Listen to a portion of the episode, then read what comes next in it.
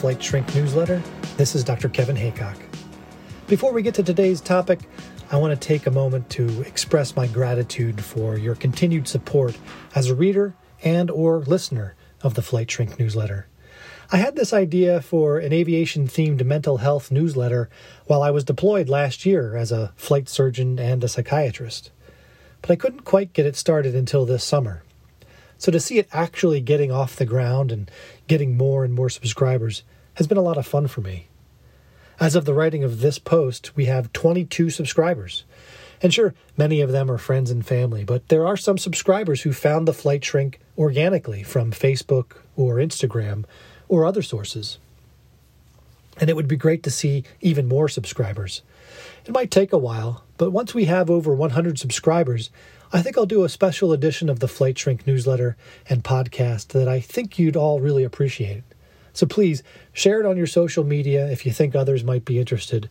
Your engagement with this community is what fuels these discussions on mental health and aviation. So, again, thank you. For today's post, we're delving into a subject that's of utmost importance for aviators and all of us, really building resilience in high pressure environments.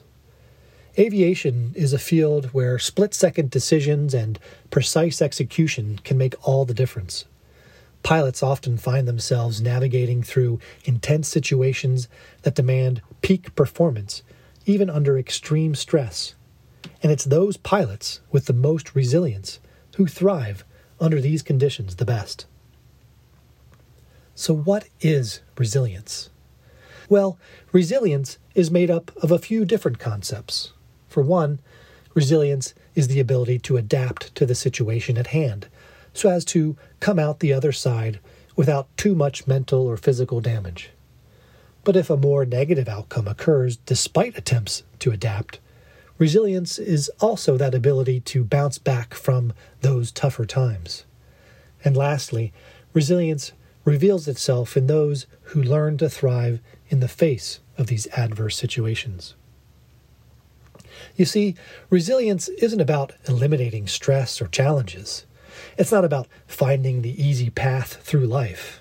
No, resilience is about developing the skills and mindset to handle yourself effectively when you find yourself in the not so easy path. And in the high pressure world of aviation, cultivating resilience is crucial to maintaining safety and well being. It may just save your life someday. So, here are nine strategies to help build resilience in high pressure environments. 1. Mindfulness and stress awareness. These are in no particular order, but those who know me know I love mindfulness and even newer readers of the Flight Shrink may have caught on to my affinity for the topic. But it applies to resilience here too, because mindfulness allows you to recognize stressors and your body's response to them. Practicing mindfulness teaches you to stay present in the moment and notice whatever you notice without judgment. By noticing stress, you can manage it by doing something about it before it becomes overwhelming.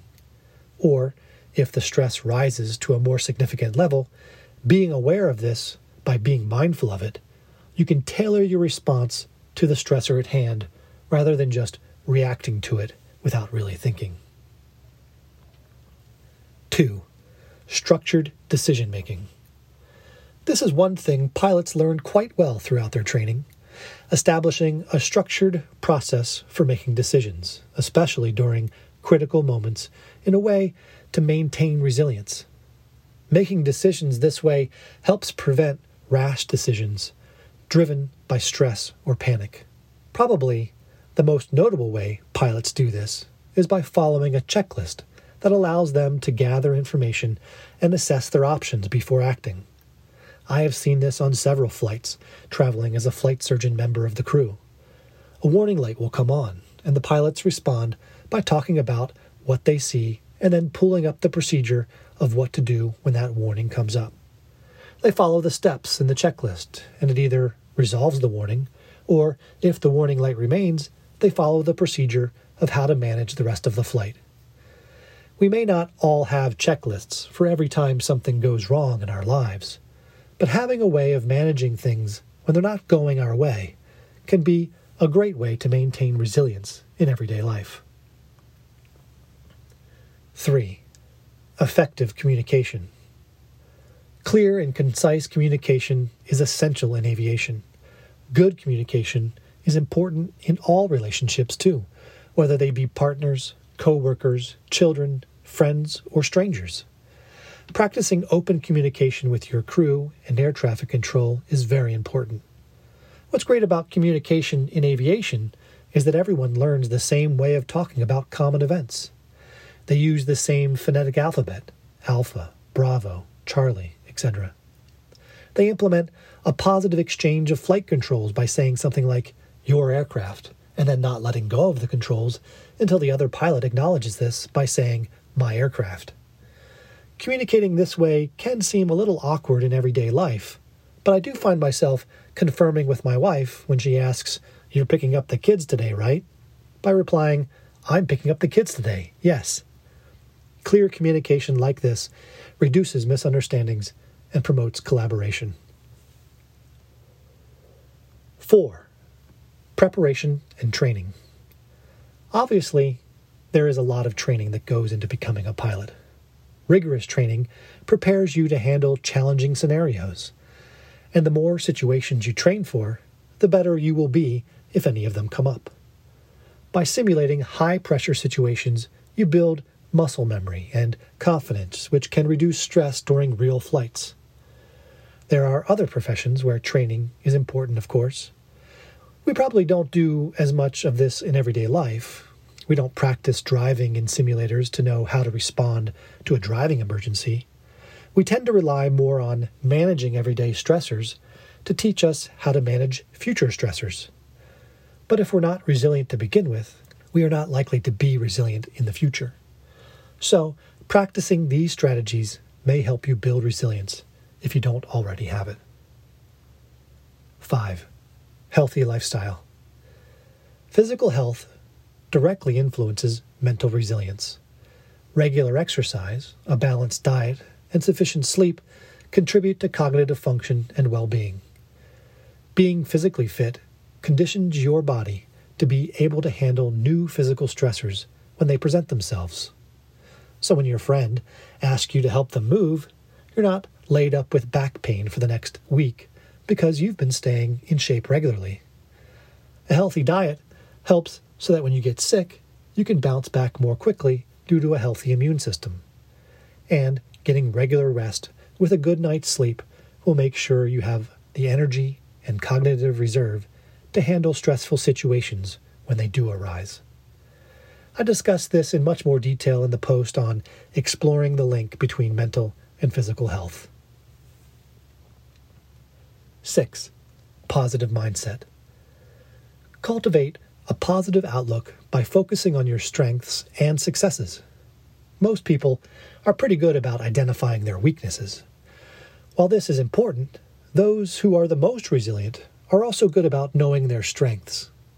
When you know your strengths, you can play to your strengths. In the same situation, different people may solve the problem differently by knowing what they're best at and how that attribute can best manage the issue. For instance, in officer training, we are given a physical obstacle to overcome and take turns leading a group of people over the obstacle. Some leaders know just what to do and guide their group over the obstacle, and that's great. That's their strength, solving a problem and telling people what to do. But then there are other leaders who don't know how to solve the obstacle, but they are good motivators and listeners, and so they encourage their group to think through it together, agree on an action plan, and then implement it. Two successful ways to solve the same problem. Knowing your strengths can give you a positivity boost in your confidence and helps you approach challenges with a solution oriented mindset. 7 resilient role models. Learn from experienced aviators who have faced high pressure situations. Mentorship like this is important in all kinds of professions and activities. I've had many mentors throughout my medical and military careers, and I've become a mentor for others now that I'm more senior. A mentorship chain like this allows us to learn not just from the previous generation, but from all the generations before.